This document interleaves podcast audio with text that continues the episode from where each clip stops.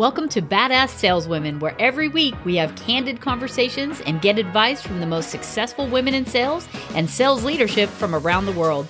I'm your host, Cheyenne Sampson, Global Vice President of Inside Sales and Sales Development, author of Triage Sales Coaching, and Sales Aficionado. Joining me today is Melani Gordan, investment principal at Techstars Anywhere, three times founder and CEO startup advisor, mentor, coach, and badass snowboarder and outdoor adventure woman. Melani, thank you so much for joining me today. Thank you. It's awesome to be here. I'm glad to have you.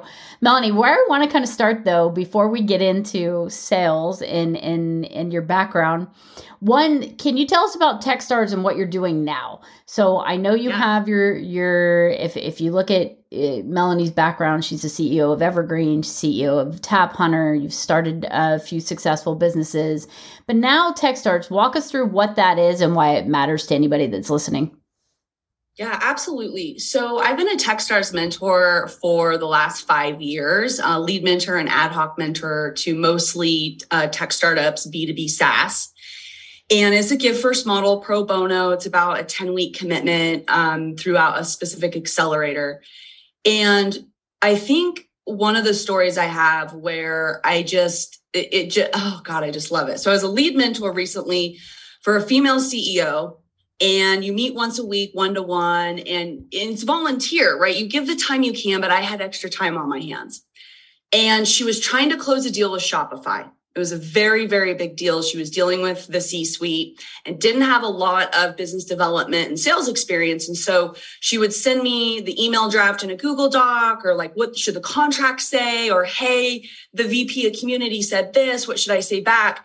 And so we went back and forth like this for a week or two and she closed the fucking deal. Yeah. Right. And so what I realized was I love sales and closing deals, but you know what I love more? Helping other people close deals. And so, um, you know, I got a call last summer from the managing director of that accelerator and said, What are you doing? And I was on a bit of a sabbatical. And I said, Hey, I'm coaching and mentoring and angel investing on the side. And he said, Well, why don't you come do that at Techstars? So when one of the big three names of accelerators in the world calls you, you kind of need to stop and reevaluate. So that's what happened. So that's it's been a year now, actually. That's awesome. Yeah. That's awesome. Um, I love following your journey and, and what you've accomplished. But let's go back because you called something out. And I remember when you and I first met. So, for my listeners, Melani and I first met. I came in, um, she had a, a small t- sales team at Tap Hunter, and we met through a mutual friend or colleague. And, mm-hmm. um, I think what has always stuck out to me, Melani, is yes, you're a CEO, you're a badass, you're an entrepreneur but you have the sales chops. Like you have sales running through your blood. Walk us through your background in sales. Like what where did that come yeah. from? My first sales job was when I was barely floating by in college because my dream was to be a pro snowboarder for the rest of my life. nice. And my friend's uncle was a broker for State Farm Insurance here in Reno, Nevada, and he hired me and he handed me a call list and said, call all these people and try to sell this additional health insurance policy to them. And so I did. Well, what ended up happening was I realized that it was kind of like Aflac, where if you get hurt, like you can pull money out of it. And so I got the policy and I ended up getting hurt snowboarding and they sent me money on top of having insurance. So I was like phoning all these people. I'm like, do you ski or snowboard? Do you ski or snowboard? And so I I was just phone calling down a list selling insurance. that was my first sales job. No training, no nothing. Um, and so I moved to San Diego in 99, worked for one of San Diego's fastest growing startups. And that's where I got classically trained by some of the best in the sales industry, you'll realize a lot of the best sales people came from Cutco knives. I did Cutco too. That's so funny. Oh, okay. we might have talked about this. So I got trained by the best of the best in a technology company in a tech startup. Um, and I was one of five females in the entire company. I think there were like three females on the entire sales team. And females rocket sales when you mm-hmm. can, you know, get get into that flow. And so I became really good at it really fast, right? Won all the awards, made a lot of money when I wasn't even out of college yet. And it was fun. I thought like the business world was well, I mean, some parts of it are, was going to be boring and stuffy and blah, blah, blah. But it was like, oh, wow, this is the business world. So uh, that was early 2000. so I've been doing sales and business development ever since. That's amazing. And, and you can tell when I met you, I, I so again, Melani brought me in to to talk to her sales team and stuff. But I sat down and thought, you don't need me. You know what you're doing. Like you had such sales chops, but to be fair, she was also you were CEO and you had bigger fish to yeah. fry. I was um, running other things, and also sometimes your team gets tired of hearing and listening to you. You got to bring in outside perspective. Yeah, even if I say the exact same thing, they're like, "Oh, that's so brilliant." You're like the thing I've been saying for the last three months. Um, oh yeah, oh yeah. um, but going back, so um, you you know you mentioned something that I want to kind of call out. So, being a female in sales, you know, that's one of the things that we like to talk about on here. I think there's challenges that you face, right? And not only were you a female in sales, and I'm not calling out our age, but a little bit ago. Um, you know, we're not we're not 21 right out of college anymore. Um, so we did face some things coming out, uh, you know, and being into sales, but then also being a female CEO in this world, when I think it's what 5% of our CEOs are female. Can you talk to us about that journey and, what you've experienced and how you've overcome some of those hurdles? Yeah. I mean, running a tech startup in the alcohol beverage space while trying to raise money as a female was really hard. Um, I came from a background from a mom and dad who taught me I could do whatever I wanted, regardless of my gender or socioeconomic background from a very young age, right? Like I was racing motorcycles when I was seven. So I, like being female was just never a thought to me that that would keep me from moving forward. Um, so I'm very lucky in that way. And, you know, raising money and running the company I tried to find where it was a strength. So where it worked really well was when we were recruiting and interviewing. And, and men and women were both excited to come work for a female ran company. So that was super exciting. And I, and it took me a little bit to figure it out. I had to listen and just shut up. Right. Um, and so I used that. People were really excited, right? Females leaders are tend to be known a little bit more empathetic and human based and conscious and those sorts of things. So that really worked well. In the investor world, not so well. You know, I got questions like, well, when are you going to have babies? And it's like, never, also none of your fucking business, right? I got all the, you know, asked all the questions of when are you having kids and all that kind of stuff, right?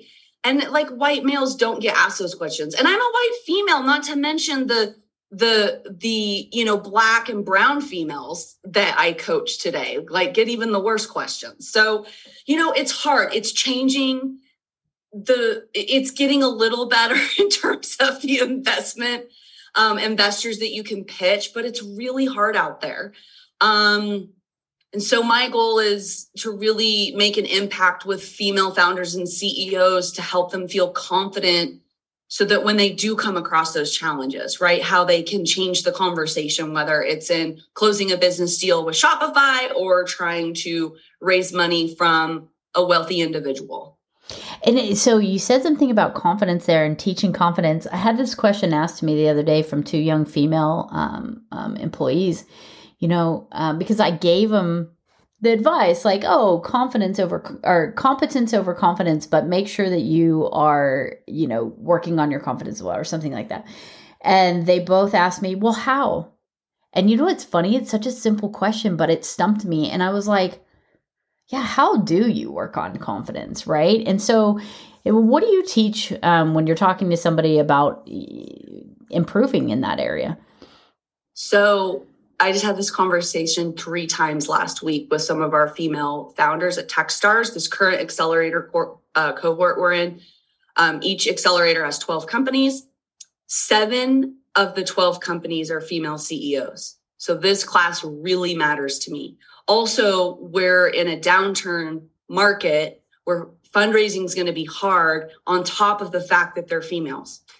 So even though I come across loud and confident, I remember our monthly, our company um, update meetings for my company, which I stepped away from three years ago. And I addressed the company once a month, right, with the keynote, how things were going. And we were at, at most 50 full time employees.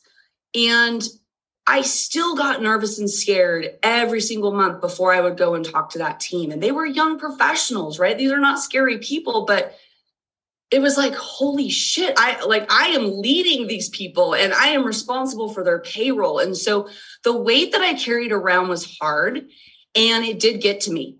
And I just Googled it.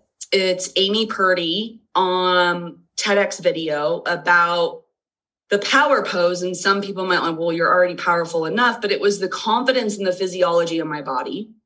And I used to, we were in a high rise building, like with a huge corporate office, um, with the bathroom outside of the office suite with stalls. And five to 10 minutes before the meeting, and there were only two people in the company knew that I did this, was my co-founder, CTO, and husband, and um, like our HR person. Because they would be like, oh, is she ready? We got to play, get the music going. And I would go into the bathroom and I would do the power pose and breathe so that I could like get into my body as a confident CEO and not look like a nervous, jumbled wreck up there. Because as women, there's different stigmas against us, right? And so I really had to pay attention how I showed up every day. And those company update meetings, the first words out of my mouth, you know, everyone's like this, just what is she going to say? But I wanted to be calm and confident, and I didn't want my voice to be wavery and shaky. And so I've worked really hard on that, and I still do. So Amy Purdy has a TEDx video on like the power pose and I tell all my female founders that, including the male founders who might be introverted in a CTO who still need to address a crowd, right? This isn't just for females. So that's that's my little hidden secret that only two people knew about. I love it. And but I love your vulnerability too because I think um people say the same thing to me. People think I'm so confident. Like, oh God, Cheyenne, I would someday I want to be you with your confidence. And I'm like, girl, if you only knew what was going on in my head. You know what I mean? Because I'm like, oh honey, yeah, I cried right before this. No, you know what I mean? But yeah. But so I love that vulnerability there and to acknowledge that even at your level of success and you're a mentor and you've created successful companies and you're a venture capitalist and you do all these things why do you think you still struggle with that? What what is it within you or or or can you dig into that vulnerability a little bit more for us?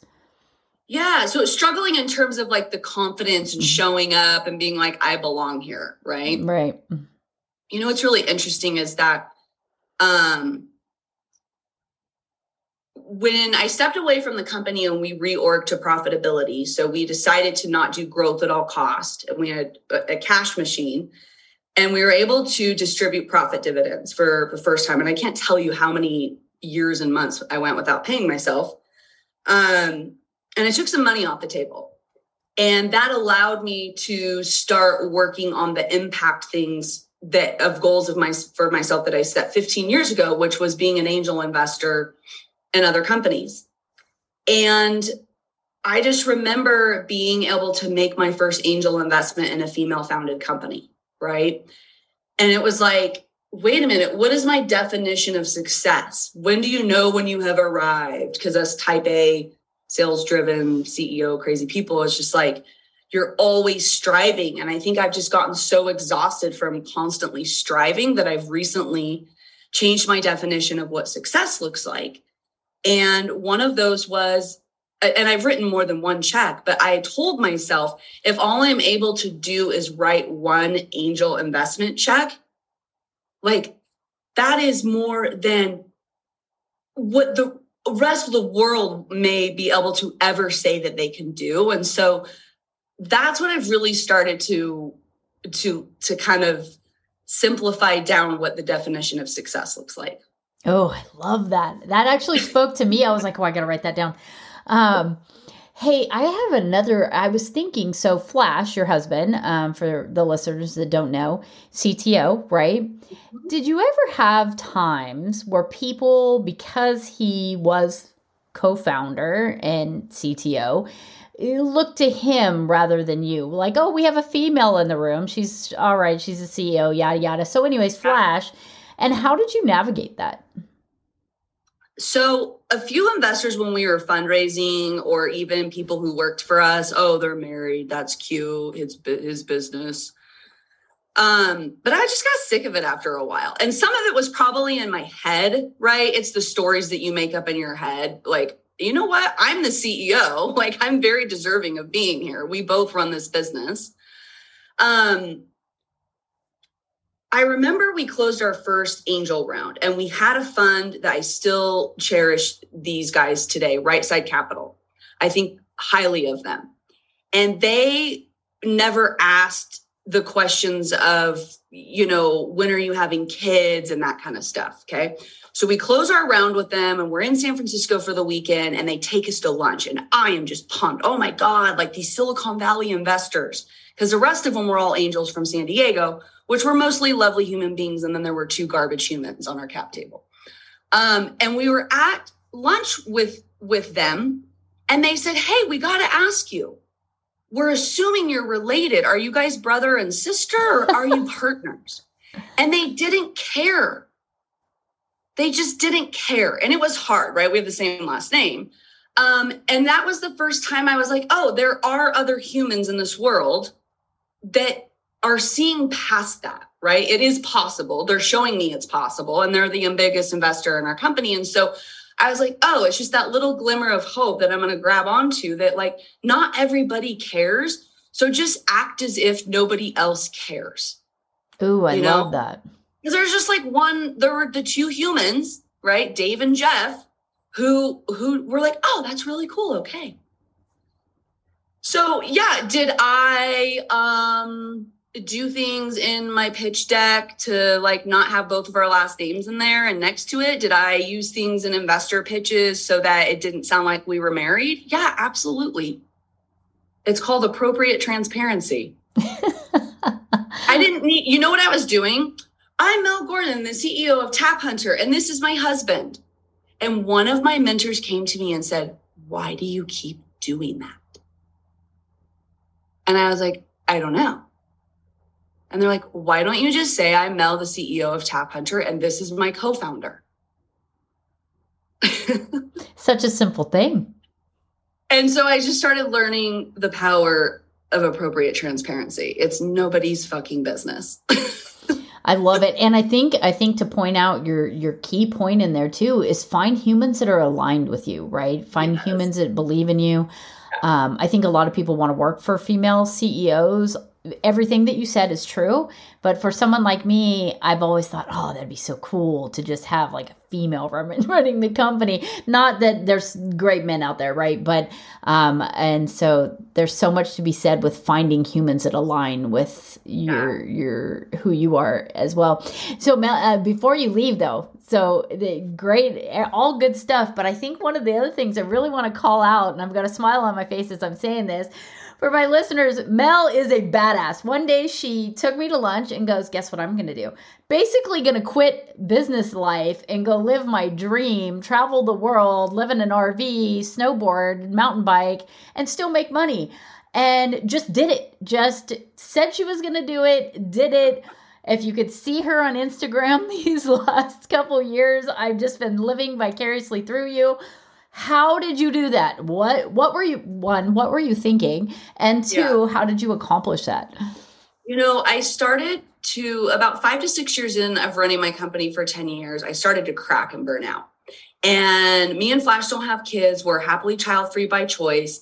And i just kept thinking like if not now when? And our goal was his we i had one which was buy the airstream and visit all the national parks and his was live for six months abroad So I made a PowerPoint, and this is a joke in our friends and family. Like when Mel brings a PowerPoint, like you better listen.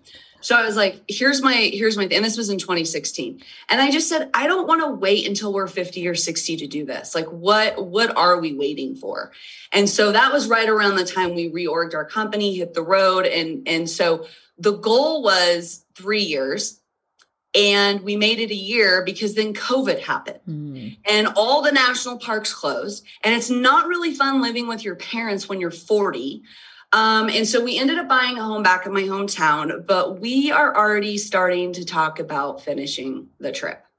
Um, so yeah, it's not, it, we just pressed the pause button. Um, we still have the RV, we still camp all the time. And now we're back near Tahoe, which, um, you know, is snowboarding and mountain biking and hiking galore. So yeah, it's the, the trip will get restarted. But you did it for a year, which is impressive. Yeah, I lived for a year with my husband in a hundred square foot camper.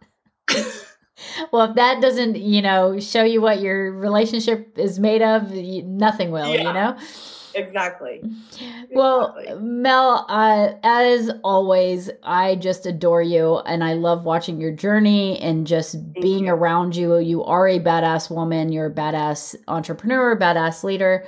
Um, any final parting words for my listeners as they are, you know, embarking on their own journeys out there as strong females? I think that great entrepreneurs and business leaders are built in these economic downturns which you know we're all still kind of living through covid and the pandemic and it's a weird it's a strange world right now and it's just scary. It's really easy to get wrapped up in the planet that is literally on fire right now. Um, and so, my biggest takeaway is filter what you allow in your life every day, including the news, including social media. If I was on Facebook every day and still had New York Times headlines coming to my phone, I probably would have canceled this call because I'd be curled up on the couch in a blanket drinking a bottle of wine. Um, and I think the easiest thing we can do right now to like keep going is is like filter out the noise because it's really it's really easy to be like, oh my god, right, and just to spiral. So limit your news, turn off your alerts to your phone. Like you do not need those headlines coming to you in the middle of the day. It's real. People are struggling right now with mental health and well being, and so I would just take an audit right? Of, of your social media usage, who you're following, what's the news. Like um, a lot of people are getting ready to do an August detox break from social media, right? Because it's the summer and you kind of want to end on a high note. And so I would just encourage people to maybe like, can you do a day or two or a week? Um, I challenged myself to one month off of Facebook. This was a few years ago. Um, I made it one month and it turned into two years. That's so that would be my biggest takeaway that we, we live in a very very strange and hard times right now so. I love yeah. that. I love that. That and those are great parting words of wisdom. Mel bless you and tell flash i said hi and thank you so much for being part of our show today. Thank you so much